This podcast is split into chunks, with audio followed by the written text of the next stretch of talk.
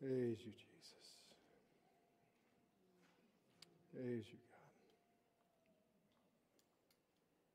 Praise you, Jesus. The Spirit of the Lord would say this day Know that my ways are mysterious. Know that my ways are higher than your ways, and my thoughts are different than your own. And know this day that I have not given up on this nation. I have not turned my back on America. But in this day I am raising an army upon the earth. I am raising sons and daughters who know who they are in me and know the authority they have. The stage is being set for my glory all throughout the earth, and a mighty harvest will come forth. Though the enemy rage and though the enemy scheme, what he does not understand is that I see all things and I have planned all things. Everything that he does is what he is allowed to do that fits within my sovereignty. So know this day that on this Good Friday, do not look to the world, do not look to earthly leaders, but look to me alone. Spend time with me, draw near to me, know my voice and know my heart. As you spend time in my word, you will come to know my mind and my heart, and you will see things as I see them, because I am moving mightily in the earth and I still have many things to do, thus saith the Lord. And um, just want to welcome everybody on this on this Good Friday. And um, it was it was interesting today um, as, I was, as I was at my house and just to kind of give you a rundown of what this week kind of looked like. So the beginning of the week, um, I thought the the drama team was going to be doing a drama tonight. And um, I thought I would give a very short message. And then uh, it was Wednesday. Um, I got in touch with uh, Joanne, and she said because of different circumstances, they had to postpone. So I just began to press into the Lord, and um, as I pressed in in prayer and spent time with Him, and I just began to write down the things that He was sharing with me, it just flowed and um, he, he also reminded me of today that it was, it was 24 years ago that he called me into ministry. It was on this, uh, yeah. It was, it was on this, it was on this weekend. I was, uh, I was a 17 year old kid. I'd gone to a conference for the Assemblies of God. They always do it on an Easter weekend. And at that point, 17 years old, I just won the New York State Championship. I was second team All State. I was being recruited by a lot of schools. And I thought my destiny was to play college football and maybe the NFL. And uh, God had a much different plan. And um, so there's just there's a lot of things that the Lord has been speaking to my heart about, and I I love I love Good Friday, and um, you know our Lord and our Savior went through as we'll look at tonight, there were things that he went through that are beyond our comprehension. There is pain, there is suffering that Jesus endured on this day that we can't even comprehend. If you can imagine the worst type of suffering, it does not comprehend, it does not even compare with Calvary. And the Lord said to me today, as I was in my kitchen and I was getting ready to come here, he said, David, before a person is ever allowed and given the opportunity to minister to the multitudes, they must learn the importance of the one. And he's always told me that even if it was only one who would have accepted what he did at Calvary, he would have still gone through everything he went through.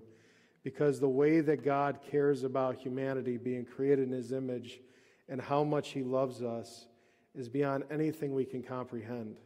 And the honest truth is, the only reason a person is not saved is because they reject what Jesus has done. That's the, that's the whole reason. People are presented the gospel. God tells us that who He is, it is evident throughout creation. And when a person looks at creation, when they look at the complexity of creation, I mean, I went to SUNY Cortland. I, I was a phys ed major, but one of the classes I had to take was anatomy and physiology. And when you study the human body, when you study the nervous system, when you study how complex alone the human eye is, that if someone can look at that and they can say that there is no God, it is not God that keeps them out of heaven as their own pride. Because, see, when you come to the conclusion that there is a God, then that means that He is greater than you are and you're accountable to Him.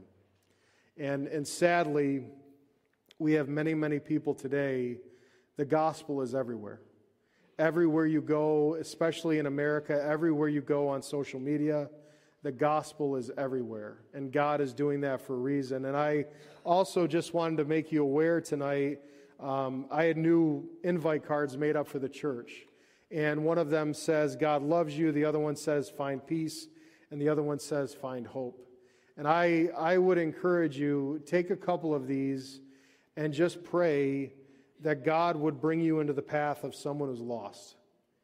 And, you know, sometimes people are afraid to share their faith, to share what Christ has done. And I'll tell you, the greatest way that you can begin to move in evangelism is just by praying for divine appointments and opportunities. Because when you specifically pray, Lord, bring somebody into my life who needs to know you and does not know you, it's, there's no effort involved. You could be in the store, you could be walking down the street, you could be driving your car. I remember one time, I, as the Lord began to lead me to pray in this direction, I was actually over in Johnson City and I was coming home from Wegmans. And I took uh, the back way to get to where I was going. I'm driving down the road and there was a guy just walking on the side of the road. He looked homeless. And the Holy Spirit said to me in that moment, Stop the car, pull over, and go talk to him. And I did. And this guy sees this bald guy running at him, and he's like, What's going on? And um, I just, I stopped and I said, You know, I, I told him, I said, I don't know if you believe in God. I don't know if you know Jesus Christ. But I said to him, I want you to know that he loves you and he's pursuing you. And that is the reason that I've pulled this car over, is to simply tell you how much Christ is, loves you. And I said, I don't want to weird you out, but I said, Can I pray for you? And he said, Sure. And, and we spent some time talking about things. But I, I would really encourage you to pray about moving in greater ways in evangelism because we live at the doorstep of the return of Jesus Christ. And every single believer on this earth is called to be a minister of the gospel. It's just not pastors, it's just not missionaries, it's just not people with a platform, it's everybody. And, and God, is, God is allowing things in the world, throughout the world, to be shaken for the one sole purpose to move people towards Him. That's the whole reason. The whole reason Joe Biden there's many reasons why he's president of the United States and God has allowed it to happen, but one of it is to position people in a place that they come to a place and they see that the only place hope can be found is Jesus Christ. And so, as we continue on this earth and we continue to move forward, I'll tell you, we live in the most exciting time in history. It's, it's not a time to live in fear. It's not a time to listen to people about vaccines and all this other stuff, because to be honest with you, this week I was watching a video of what the communist Chinese government's doing to the people in China. And they're the new Nazis. The Chinese government's the new Nazis. The guy who's leading China is the new Adolf Hitler. The things they're doing to their people, starving them, they're, they're putting them in quarantine and, and camps, and it's, it's unspeakable of what they were doing. I said to my wife the other day as we were driving the car, I said, I wish we had a president right now who would unleash the military on the Chinese government and just wipe them off the face of the earth. Because I, the way I've gotten to pray is, you know, I, for a while I was praying, you know, Lord, you know, praying for God's grace and His mercy. But the other night when I was in prayer and I was watching these things, my prayers began to change. And I said, Father, you tell me vengeance belongs to you, so show me. Unleash your vengeance upon the earth, not only in the nation of China and those that are wicked, but in the halls of America because the, there, there is a time of reckoning that is coming. And God has not given up on America. God has not looked at America and said, You're far too wicked. I can't help you. Because we have to remember when Abraham interceded for Sodom and Gomorrah, he started out with 50, he went to 40, he went to 30 to 20, he went to 10. And he said, If there be 10, would you save the city? And there wasn't even 10 righteous people in Sodom. But in this nation, there are people all across this nation that love God, that have consecrated themselves to Him and are praying every day. And yes, we have godless people that are in the halls of government They sit in power, but never forget in one moment God can remove every one of them. And so, on this Good Friday, on this resurrection weekend, I believe this message that we have from God Almighty when it comes to the gospel and what Christ has done, I believe it's very timely for where we stand in history. I believe it's very timely for the United States of America because there's many people right now who look at everything that is going on and just like the disciples on that Friday, they feel like all hope is lost. But we must remember that Sunday is coming. And the one thing when you when you really study the scriptures and you not only come to understand the nature of God, you come to understand the nature of the devil. And see Satan understands that he's defeated. Satan understands that he has no power, he has no authority over the body of Christ. But what he knows he has to do is he has to convince us that he does. He has to convince us that all hope is lost. He has to convince us and discourage us so that we won't pray, we won't seek God, we won't worship, and we won't proclaim the gospel. Because what is going to be the sustaining grace in America in this hour is prayer and the proclamation of the gospel of Jesus Christ. When the word of God is not compromised, when it's preached according to God has written it, and you're not worried about crowds, you're not worried about drawing people, you just want to preach the gospel because the only one whose opinion matters is Jesus Christ. That is when history is impacted. And that's why when you look at Paul, when you look at Peter, when you look at Isaiah, when you look at John the Baptist, when you look at Ezekiel, when you look at Daniel, when you look at David, when you look, look at Joshua, all of these men, the common denominator is in their life, their one sole focus was God Almighty. And He was the only one that mattered. He was the only one whose opinion that mattered. So tonight, as we take a look at this, the message that God has laid on my heart, the title of it is The Beauty of Calvary. Because when you look at Calvary as a whole, and you look at and you really break down everything that Jesus went through, by the time Jesus got from the Garden of Gethsemane to the cross, he was beaten beyond recognition. His body, it wasn't even recognizable with how badly he was beaten. But he did all of it for you, and he did all of it for me. And so tonight, as we look at this, I just want to begin by just seeking the Lord for his leading tonight in prayer. And um, my, my hope is for all of us when we leave this place tonight that our sole focus is Jesus Christ and him alone because everything else on this world is passing away. And tonight, when we were singing the song, Is He Worthy? and they were singing about breaking the scrolls, I was thinking about someday when we will stand with Him in His presence and see Him face to face. And not only Him, but we'll see all the saints of old and family members who have passed away and gone on to be with the Lord. And this world will be won't even be in our memory anymore.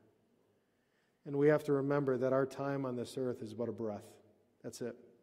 We have but a breath compared to eternity to do something for Jesus Christ and his kingdom. So let's pray and uh, see what the Lord would say to us tonight. So, Father, I uh, just humbly come before you.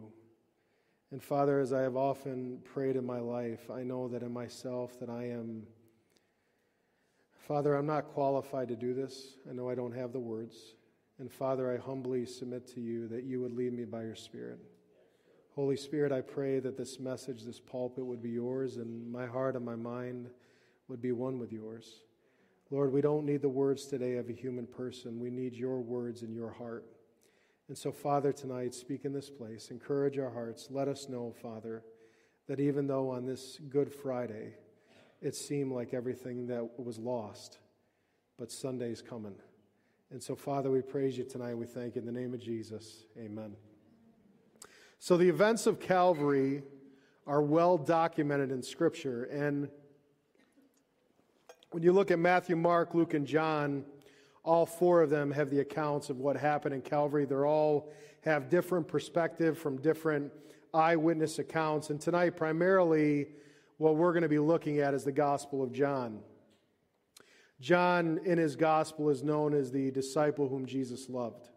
And one time I was in a message and I was in the audience and I heard a pastor talk about John using this title, the disciple whom Jesus loved, and he made a statement that John thought he was loved more than all the other disciples. And I sat in the audience and I thought to myself, this guy's an idiot. Because John didn't write these words because he thought he was more loved than all the other disciples. He wrote these words because he came to the realization that Jesus loved him and he didn't deserve it. And um, John's account of Calvary and what happened is an eyewitness account. Because at the end, when all the disciples had abandoned Jesus and they had gone, there was one who was there at the foot of the cross, and his name was John the Apostle. And John was younger than Peter. John, during Jesus' earthly ministry, was known as the son of thunder with James. Um, I'm sure he was a very rugged fisherman. I'm sure if you said something to him, he was ready to fight in any moment. But one of the things you see about John's writing, whether you look at the Gospel of John, 1st, 2nd, and 3rd John, or you look at the book of Revelation, is Christ truly transformed who he was. And John really focuses on the love of Christ. He focuses on the love of God because when he came to know Christ personally, Jesus changed everything. And I know there's many, many people in this room that if I was to give you time and you could share with people what Christ has done, that when you truly know him personally, and I'm not talking about knowing a bunch of facts about Jesus or looking at a picture on a wall and saying, yeah, that's Jesus Christ. That's not what I'm talking about. I'm talking about you know him that when he speaks to you and he whispers into your heart through the Holy Spirit, you know that it's Him. That when you're in a room and you're in worship, and then all of a sudden He steps into the room and begins to walk through the room, you sense His presence and you feel Him because you know Him intimately. And everything we have in the Christian faith is built upon what has happened at Calvary. Without Calvary, if, if anybody can disprove what has happened at Calvary, what they could do is they could collapse Christianity. But the thing is, is that we know that, especially on Sunday when we look at it and the resurrection, that there were over 500 witnesses to the resurrection of Jesus Christ. And what's also astounding, you know, some people will doubt the validity of the Bible and these men that follow Jesus. But when you're going to tell me, now we know Judas betrayed Jesus and he hung himself, but you're going to tell me the, the, the 11 guys that followed Christ closely one died in old age, who was John the Apostle, but you're going to tell me the rest of the 10 all were martyred and this is a fairy tale? Nope, because they had seen the risen Christ. And they had seen what Jesus had gone through. And, and as we look at this today, what they were watching happen at Calvary did not make any sense to them. And what we are watching happen in the world right now, if you looked at it in your human logic, you would say nothing makes sense right now. But it's very, very important to always remember the ways and the plans of God are far higher and different than our own. And this is why God doesn't tell us, go and figure it out. The Lord says, trust me. He says, believe. Because the only way that you and I can walk with Jesus Christ is by faith. We can't walk by it with scientific understanding. We can't take God and try to quantify who God is and try to prove that He exists. Because you know what? you can't scientifically prove that God exists. But what you can do is you can look at creation, you can look at everything around you. And when you begin to wonder in your heart, is there a God, and you begin to pursue truth, at the end of that journey, you end up with Jesus Christ because he is truth. So John 3:16 through 18 says this. It's very very well known. For God so loved the world that he gave his one and only son that whoever believes in him shall not perish, but have eternal life. For God did not send his Son into the world to condemn the world, but to save the world through him. Whoever believes in him is not condemned, but whoever does not believe stands condemned already because they have not believed in the name of God's one and only Son. And on this day, known as Good Friday, Jesus would pay an ultimate price and where it began as Jesus sat with his disciples and he had a last meal with them, and he explained to them the new covenant that was by his broken body and his shed blood. And at that Last Supper, it always amazes me that all throughout Jesus' ministry, he knew that Judas would betray him.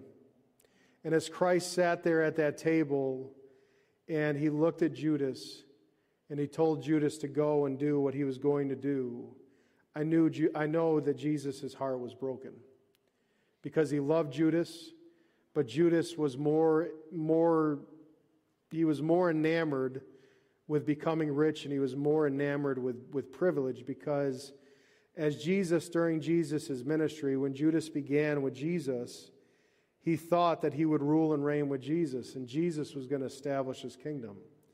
But all of a sudden, when Jesus begins to talk about that he has to suffer and die, all of a sudden, Satan gets into the heart of Judas, and Judas betrays him for 30 pieces of silver. And then Jesus moves into the Garden of Gethsemane where he prayed. And in the Garden of Gethsemane, he asked three times, If this cup could pass from me, but not my will, but your will be done. And the thing I love about Jesus is that every part of who he was was surrendered to the Father's will. And Jesus even brought Peter, James, and John into the garden area where he was praying off into a distance. And three different times, Jesus came out to them as Jesus was beyond himself, thinking about everything he was about to endure, and he found them sleeping each time. And Jesus addresses Peter specifically because Peter said to him, Even if all of them deny you, I never will. But Jesus knew why he had come. He hadn't come to be crowned or adored. He hadn't come to establish his kingdom and throne now. He came to give his life. This was the reason he came. He knew when him and the Father spoke at some point in eternity, and his Father said to him, It is now time to go, and it is now time to fully become man and step into time. And they both knew exactly what he was going to endure because they knew the price of sin.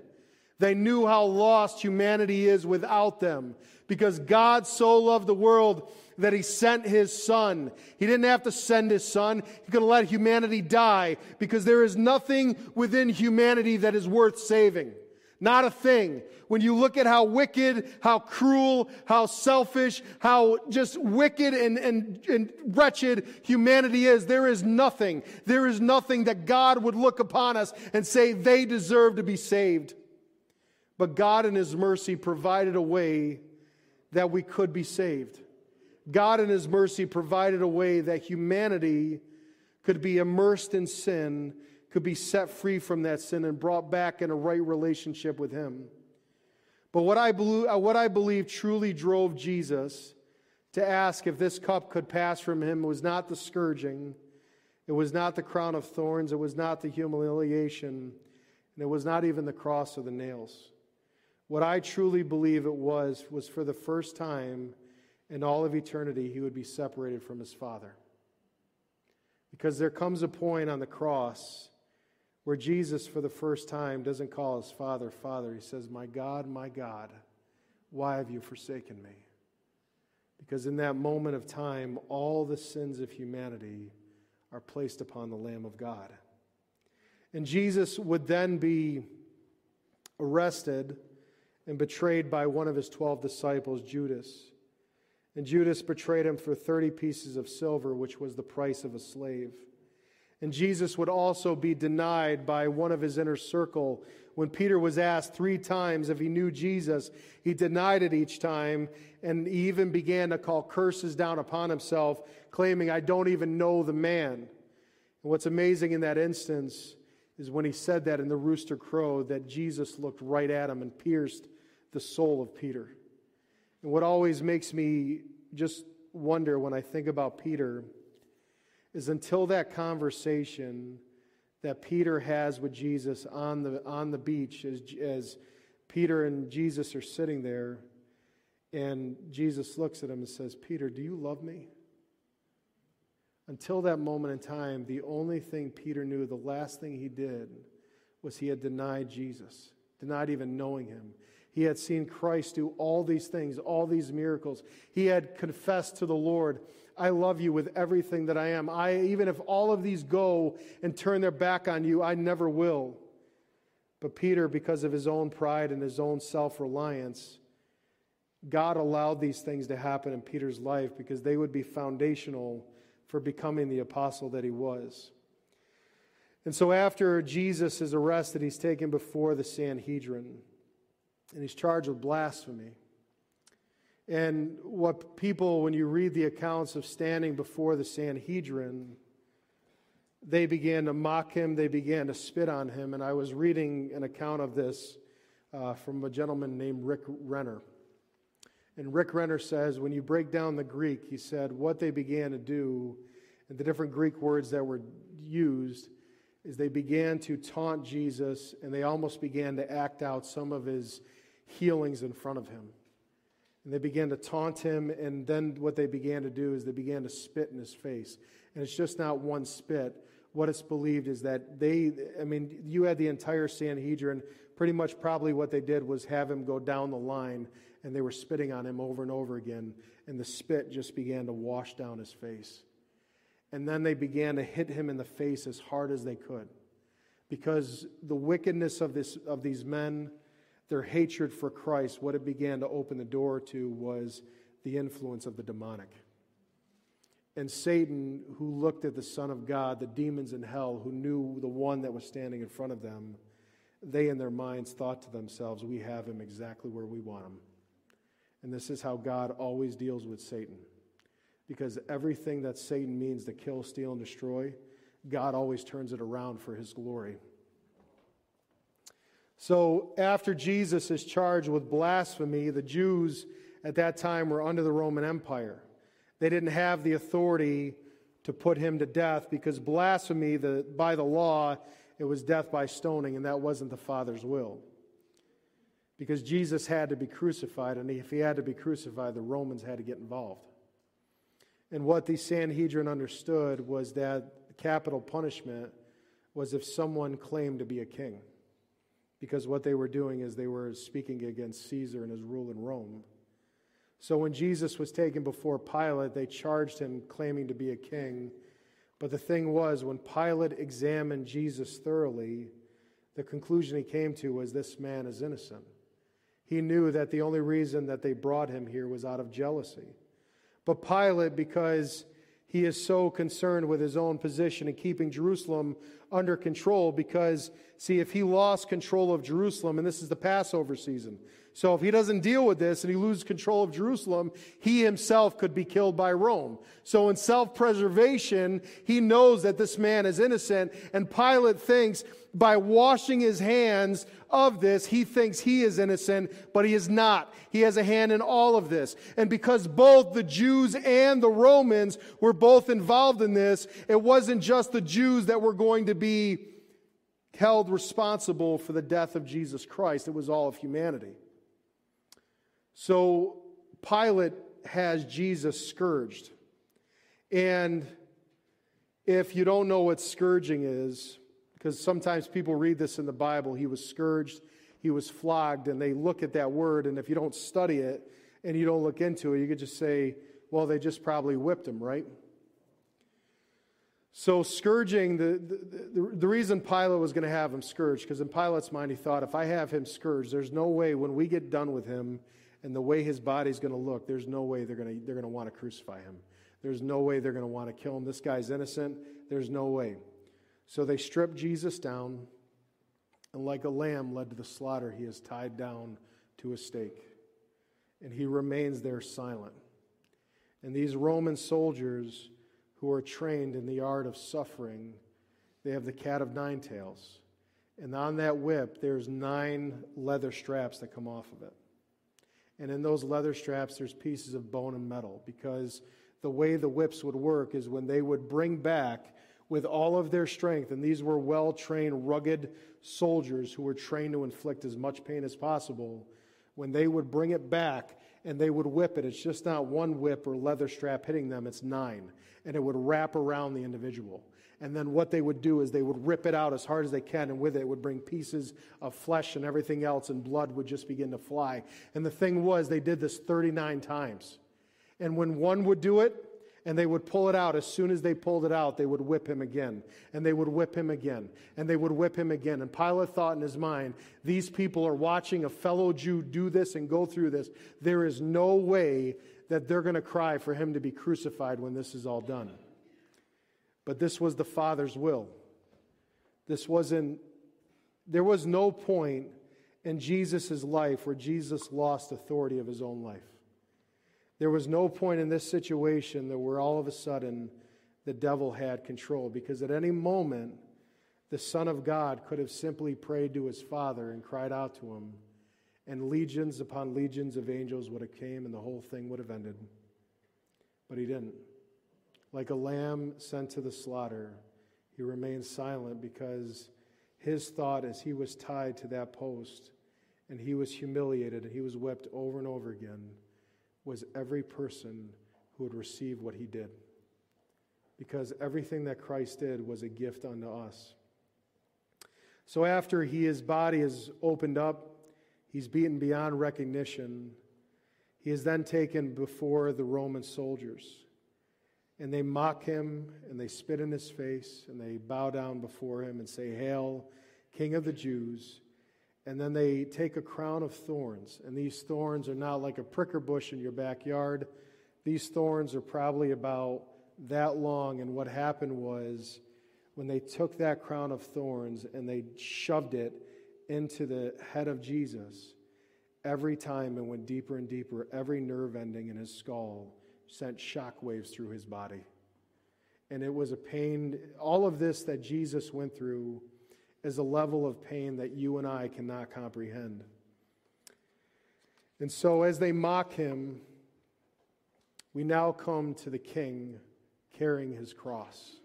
And I just want to watch this before I continue on.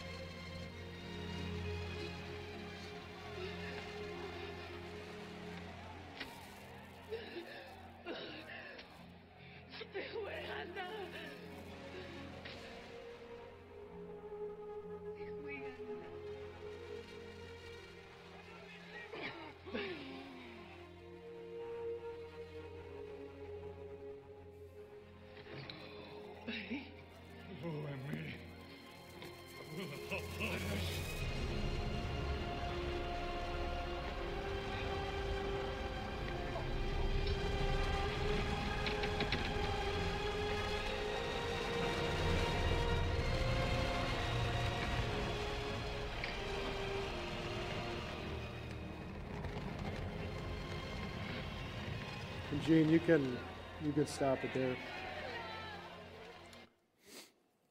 When I when I watched that clip, it's from the movie The Passion, and if you've never seen that movie, I would encourage you to watch it. When I what I always think about that clip is I think about when Mary when Mary is holding baby Jesus and you know when you when you're a parent, the whole gospel story changes a whole lot. When you're a parent, you have a child, and you understand that God so loved the world that he sent his only begotten Son because of our sin, because of our shame, because of our wickedness, because of our wretchedness. it puts things in perspective. And when we look at crucifixion, crucifixion was invented by the Persians, but it was perfected by the Romans. Crucifixion was primarily used on slaves, disgraced soldiers, foreigners, and those who threatened the Roman Empire. And we must remember that Barabbas was charged with rebellion and murder. And all of us are Barabbas because at that moment, when Jesus stood next to Barabbas, and by all accounts, Barabbas deserved to die upon that cross and to be crucified. In that moment, there was a divine exchange. And it wasn't only that Jesus was cha- taking the place of Barabbas, Jesus was taking the place of all humanity.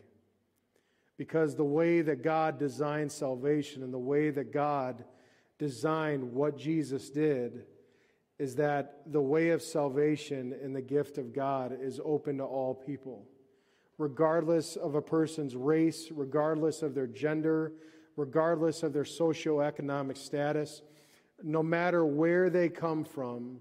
When a person hears what Christ has done, they then have to make a decision what am I going to do with this one who is known as Jesus Christ? And so tonight we read in John 19, 17 through 22, it says, Carrying his own cross, he went out to the place of the skull, which in Aramaic is called Golgotha. There they crucified him, and with him two others, one on each side, and Jesus in the middle. Pilate had a notice prepared and fastened to the cross it read, Jesus of Nazareth, the King of the Jews. Many of the Jews read this sign, for the place where Jesus was crucified was near the city. And the sign was written in Aramaic, Latin, and Greek.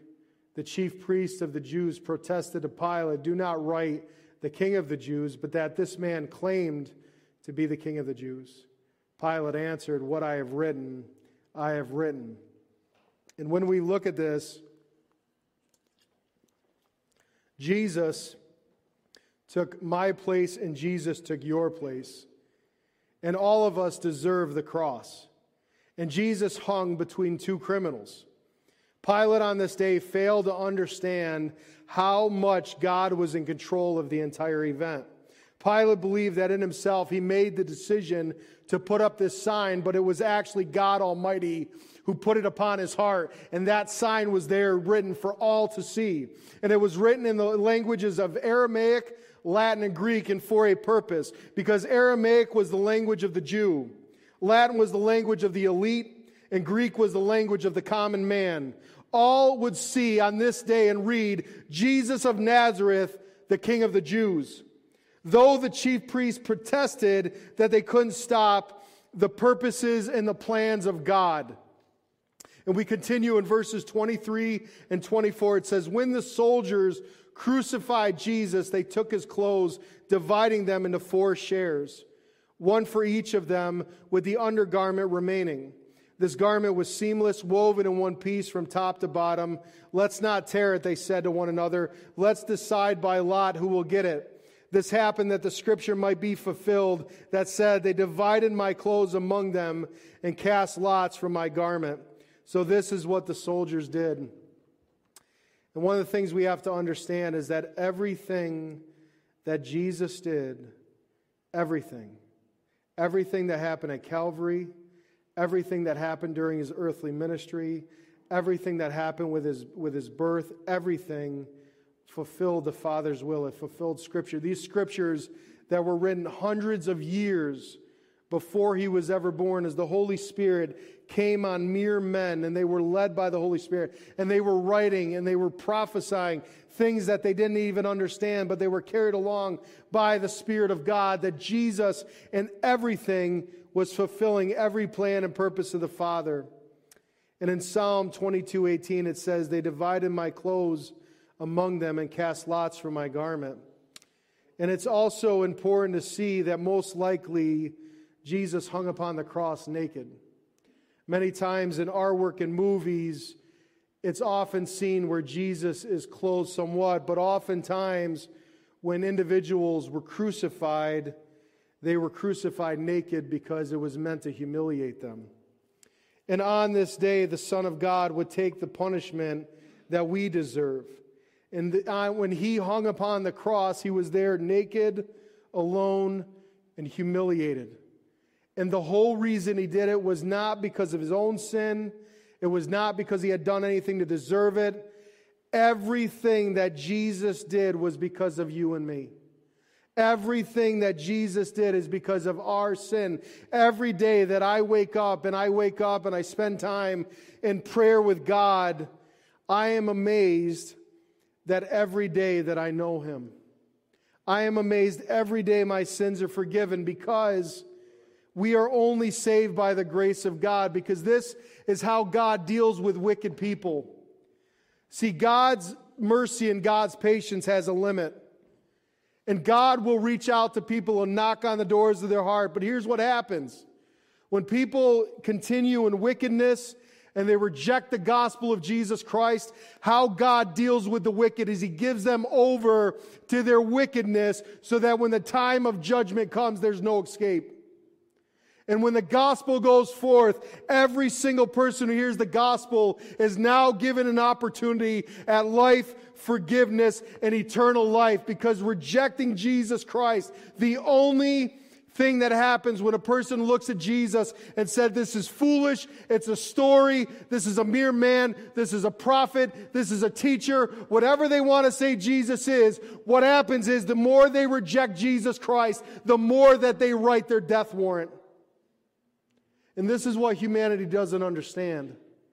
Because God, in His mercy, sent His Son, and God, in His mercy, sends forth the gospel. And when we fully understand the extents of what Jesus went through, when we understand the depths of His suffering and everything He was willing to do because of you and I, when we truly understand that truth, it will make us want to commit everything to Jesus Christ. Because when you understand the depths of his suffering and all that he was willing to go through for your sin and for my sin, living for him and surrendering everything is not even a question. It's a given. So in verses 28 through 30, it says, Later, knowing that everything had now been finished, and so that the scripture would be fulfilled, Jesus said, I am thirsty. A jar of wine vinegar was there, so they soaked a sponge in it put the sponge on a stalk of hyssop plant, and lifted it to Jesus' lips. When he had received the drink, Jesus said, It is finished. And with that, he bowed his head and gave up his spirit. And before, before we, we read this portion, there's a, there's a portion in between this where Jesus takes time from being on the cross and he commits the care of Mary, his mother, into the hands of John the Apostle. And Jesus knew that Mary was a widow. At some point, we don't know when, Joseph had died, and Jesus, being the oldest son, would have been the one who would have taken care of his mother. And all during his earthly ministry, one of the things we know is that James, his brother, who would eventually come to saving faith, didn't do it until after the resurrection. And so there were times during Jesus' earthly ministry where his own brothers thought he was out of his mind. And so, as Jesus is on the cross and Mary is at the foot of the cross by herself, Jesus knows the importance of putting the care of her life into the hands of someone he truly trusts, and that was John the Apostle. And at the beginning of Jesus' crucifixion, they offered him wine mingled with myrrh to drink. And when they had done this in the beginning, and it's found in Mark 15, 20 through, through 23, it says, They brought Jesus to the place called Golgotha, which means the place of the skull. Then they offered him wine mixed with myrrh, but he did not take it. And see, the reason in the beginning Jesus didn't take this drink they were giving him was because the purpose of this was to dull the senses and to dull the pain. But Jesus knew that he had to be fully aware of everything that was going to happen, and he was not going to defile himself in any way because he is the Lamb of God who came to take away the sins of the world, and he came to endure the full measure of his Father's wrath. Because what we truly see at Calvary, what we see on this Good Friday, when we look at all the events and everything that Jesus is enduring, what we are seeing is we are seeing a picture of the wrath of God. And I often tell people who laugh about the existence of hell and the lake of fire, and they think it's, I've heard people say, I'm going to party when I get to hell and all this other stuff. And I always tell people if you want to know the depths of hell and how terrible the suffering of hell is, simply look at what Jesus Christ did. Because what we see in what Jesus Christ did was the Father took the full measure of his wrath because God is righteous, God is just, and God is holy. And because God is righteous and God is just, he must fully deal with sin. And humanity, every single person on this earth is born separated from Almighty God because of sin, and they are born with a debt that they cannot pay. That there is not enough good works that a person can do in themselves to find relief from the debt they owe to God. And this is why all the other religions and faith systems of the world, whether you look at Islam, you look at Jehovah Witnesses, you look at Mormons, you look at all these systems, the one common denominator you find is that every single one of them is by the works of humanity to try to get to whatever God they claim they're going to get to. But there is only one in which the God of the Bible, the God of creation, has offered a way of salvation that is not by works, it is not by effort, it's not by performance. It's simply looking at what Christ has done, recognizing that we are sinners and that He is the answer. That is the only way a man can be saved. So Jesus now at the end he asks for he asks for the wine vinegar and the reason he does is because he has to say all of these different things upon the cross to fulfill the Father's will. And in Psalm 22:15 it says when David wrote this psalm and much of when you read Psalm 22 and you look at the suffering of Jesus what we see in Psalm 22 it is a prophetic psalm of everything that Christ, as a descendant of David, would endure at Calvary. And in Psalm 22 through 15, in verse 15, it says, My mouth is dried up like a potsherd, and my tongue sticks to the roof, roof of my mouth. You lay me in the dust of death. And Jesus knows that the Father's will in Scripture has been fulfilled. He makes this claim so that he will have enough moisture to proclaim it is finished. Jesus never once lost authority over his life or the situation. No one took Jesus' life from him. He gave up his life, he laid it down. And what it is finished means is sin is dealt with, our debt is paid, the devil is defeated, the will of the Father is completed. All that he came to do was fully accomplished. It is not a cry of defeat, it is a proclamation of victory. It is a proclamation to not only all of heaven, but is a declaration to every power of hell that they have been defeated and that the Son of God has overcome them. The Son of God on this day paid the ultimate price. And why did he? Because of us. We don't deserve it. We have not earned it because of his love for us, he offers salvation and forgiveness to anyone who will receive it. Unless anyone claim that he did not truly die upon the cross, as some will claim that somehow he fell into a coma or fell into a sleep and woke up in the grave, John includes this so that we will know that he surely died. In verses 31 through 37, it says, Now it was the day of preparation and the next day was to be a special Sabbath because the Jewish leaders did not want the bodies left on the crosses during the Sabbath. They asked Pilate to have the legs broken and the bodies taken down. The soldiers therefore came and broke the legs of the first man and had been crucified with Jesus, and then those of the other. But when they came to Jesus and found that he was already dead, they did not break his legs. Instead, one of the soldiers pierced Jesus' side with a spear, bringing a sudden flow of blood and water. The man who saw it has given testimony, and his testimony is true. And this is John writing this. He knows that he tells the truth, and he testifies, and this is why John testifies, so that you also may believe. These things happened so that the scriptures would be fulfilled. Not one of his bones will be broken. And as another scripture says, they will look on the one they have pierced. Because, see, during the Passover ceremony, the lamb that was slaughtered, that it was said that none of the bones were to be broken. And on this day, again, as we see from Scripture, there was not one moment that, that God lost control of anything. There was not one moment that the devil was in control of anything. The entire episode of everything that was happening at Calvary was controlled by Almighty God because he knew this was the only way. And this is the eyewitness account of John the Apostle.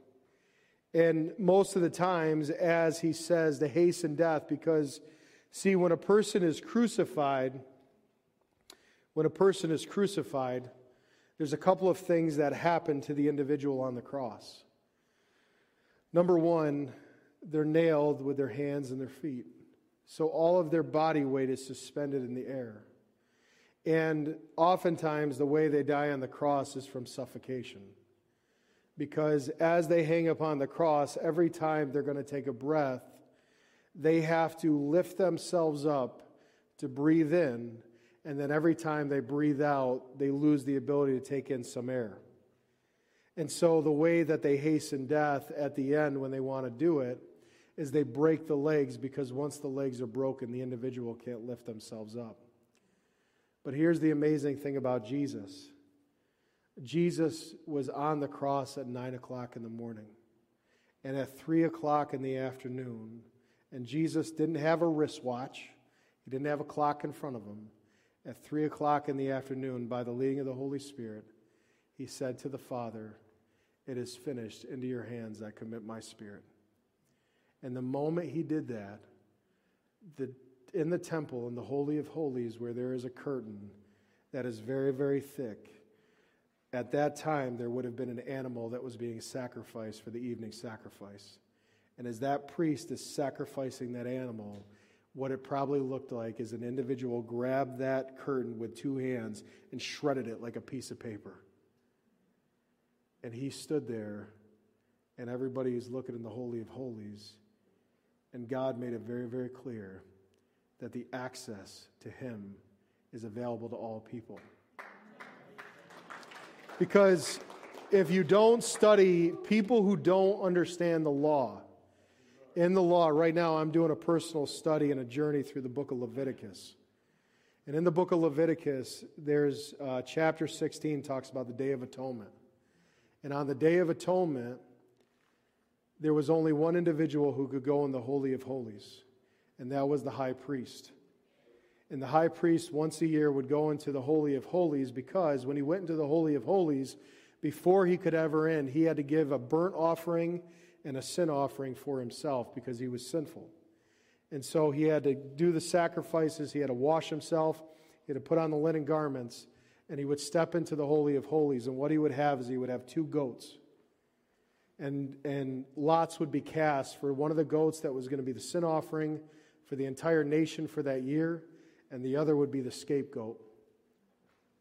And the sin offering was slaughtered in the Holy of Holies and it was for the sins of all the nation of Israel. It was always done on the seventh month of the tenth day. And they would do this every single year. And then the scapegoat that was cast the lots, the, the high priest would go to him. He would lay his hand on the goat's head. The sins of all the nation would be transferred to the scapegoat. And then it would be taken out into the wilderness and it would be let loose. And when you read, when you study the law and you study the Old Testament, and you study the covenants, you study all the celebration, everything that God called Israel to do in the law pointed to Jesus Christ. And because of Jesus today and everything that he went through, and because of everything that he was willing to go through for your sin and my sin, he has taken our sins as far as the east is from the west and once we know Him, when our Father looks at us, it's as if we'd never sinned. And even when we are in Christ and we have faith in Christ and our trust is in Christ and our life is built on Christ, even in the moment that we sin, we are still able to confess our sin, and our Father is faithful and just to forgive us. And when we do sin, our righteousness is not based on our works, it's not based on our performance. So even if I do sin, my righteousness alone is based on Jesus Christ. This is why the gospel is the greatest message. Because anybody from anywhere, I don't care what they have done, they can come, they can talk to me, they can tell me they've done the most horrendous things upon the earth. And I would simply ask them this one question Do you want what Jesus has done for you? Because if you want what he has done for you and you're willing to receive it and place your faith in Jesus Christ, then everything that you have done that separates you from God, that in your eyes causes so much shame, so much embarrassment, you're hiding from God, that the moment you place your faith in Him, all of it is nailed to the cross and it no longer remains. This is why in God's kingdom, for every child of God who places their eyes on Jesus Christ and becomes a child of God, they are no longer a sinner, they are a saint. Because, see, sainthood is not earned in God's kingdom, it's given. And every single person who comes to Christ in saving faith, and the only way, again, we can come to saving faith in Jesus Christ is when we hear the gospel and who Jesus is, God offers us an opportunity. And if we are willing to say yes to that, our eyes are open to who Jesus is. We are adopted into God's family, and someday we will live for Him for all eternity, and we will rule and reign with Him in His kingdom. Because the greatest message, the greatest message on this earth today, as the world is spiraling into chaos, as the world is being prepared for the wrath of God, as the time is coming when Jesus will break the first seal and the world will be thrown into utter lawlessness until that day, as long as the bride of Christ is here and has not yet been called home, we have work to do and we have the greatest message anybody has to hear. It is what Jesus has done on the cross. It is that he not only on this Good Friday, and you know, a lot of times people who don't know Jesus and they hear we call this Good Friday. The reason we call this Good Friday is because the Son of God paid a debt that we cannot pay and he endured suffering that we cannot endure. But he did it all because of his love for us. And if you're here tonight and you've allowed shame and you've allowed your past and you've allowed whatever in your mind the devil has in front of your face, and that's what you're focusing on, and it's paralyzing you, and it's keeping you in prison, and it's keeping you from walking in what God has for you, I'm going to encourage you tonight to leave it at the altar and don't pick it up again. Because when you're a child of God, the devil wants to convince you that you're still in prison, that you're still paralyzed, that you're unworthy. Because I'm going to be honest with you. I am not qualified. I am not worthy to do what I'm doing right now. The only thing that qualifies me is the blood of Jesus Christ and the grace of God. That's it. That's the only qualification in my life that I have the ability to stand in front of people and share the gospel of Jesus Christ. And every single person that's in this room, you are not only qualified in Christ, you are equipped in Christ, you are empowered by the Holy Spirit, and God wants us to find lost people and tell them what Jesus did. Because the reason we call this Good Friday is because the king who died on this day is no longer in that tomb and Sunday's coming. And I'm going to encourage you today if you have people in your life who don't know Jesus Christ, call them either tonight or call them tomorrow and invite them to church on Sunday. Just say, you know what? Come to church with me. I'll buy you lunch, I'll buy you coffee. I don't care. I just want to get you in the door. Hear what God has done for you because you never know when you share Christ with somebody, you invite somebody to church, you give somebody an invite card, you give them a tract, you pray for them. You don't know in that moment if that is their day of salvation because one plants, another waters, but the one who brings the increase is the Holy Spirit. And there are some people that are sitting in this room that have no idea how gifted they are. They have no idea how God has equipped them. They've been sitting on the sideline watching everybody do something. And God would say to all of us, it's time to get out of the stands, get onto the field, and get involved in this end of history time. Because the trumpet's going to sound. The sound of the trumpet, when the trumpet sounds and the bride goes home, that trumpet sound is far more near than any of us understand. Paul, during his day and during his lifetime, thought that Jesus was going to return during his lifetime. And if Paul felt that way, how much more now, we who are 2,000 years later on this side of Calvary, how close are we to the return of Jesus Christ? Because our greatest hope is not in our military. Our greatest hope is not in our government. Our greatest hope is not in our money. Our greatest hope is in the one who died upon that cross, who rose on the third day, who sits at the right hand of the Father and will return to this earth, set his feet on the Mount of Olives, and set up his kingdom for a thousand years. Because he is coming. And I tell you today, if you do not know Jesus Christ, He is coming. He's not a figment of the imagination. He's not a prophet. He's not a teacher. He is Almighty God. He is the Son of God, and He is coming. And when He comes, those who do not know Him, it is going to be terrifying.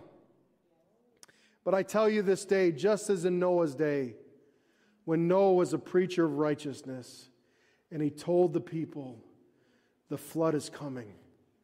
I tell you this day, the wrath and the judgment of God is coming. It is. It's not a figment. And the problem is, the devil in this age has lulled people to sleep. People think that they can live however they want. People think that they can show up to church on once or twice a year, warm a seat in a church every Sunday, do whatever they want with their lives, honor God with their lips, but their hearts are not given for, to God, and they think that's okay. And I'll tell you this day, just as God sent forth the prophets of old to confront the nation of Israel, He is doing it in this day because I believe we are going to enter into a time when God is raising up preachers of righteousness throughout the earth. They are not people who are worried about crowds. They're not people worried about big and mel- building megachurches. They are given an anointing just as John the Baptist was to prepare the bride of Christ for the coming of the King. And I will tell you if you are in this place tonight and you would look at your life and say, I don't know if I'm right with God. I don't know if my name's in the Lamb's Book of Life. I don't know if I'm born again. I'm going to encourage you in a moment.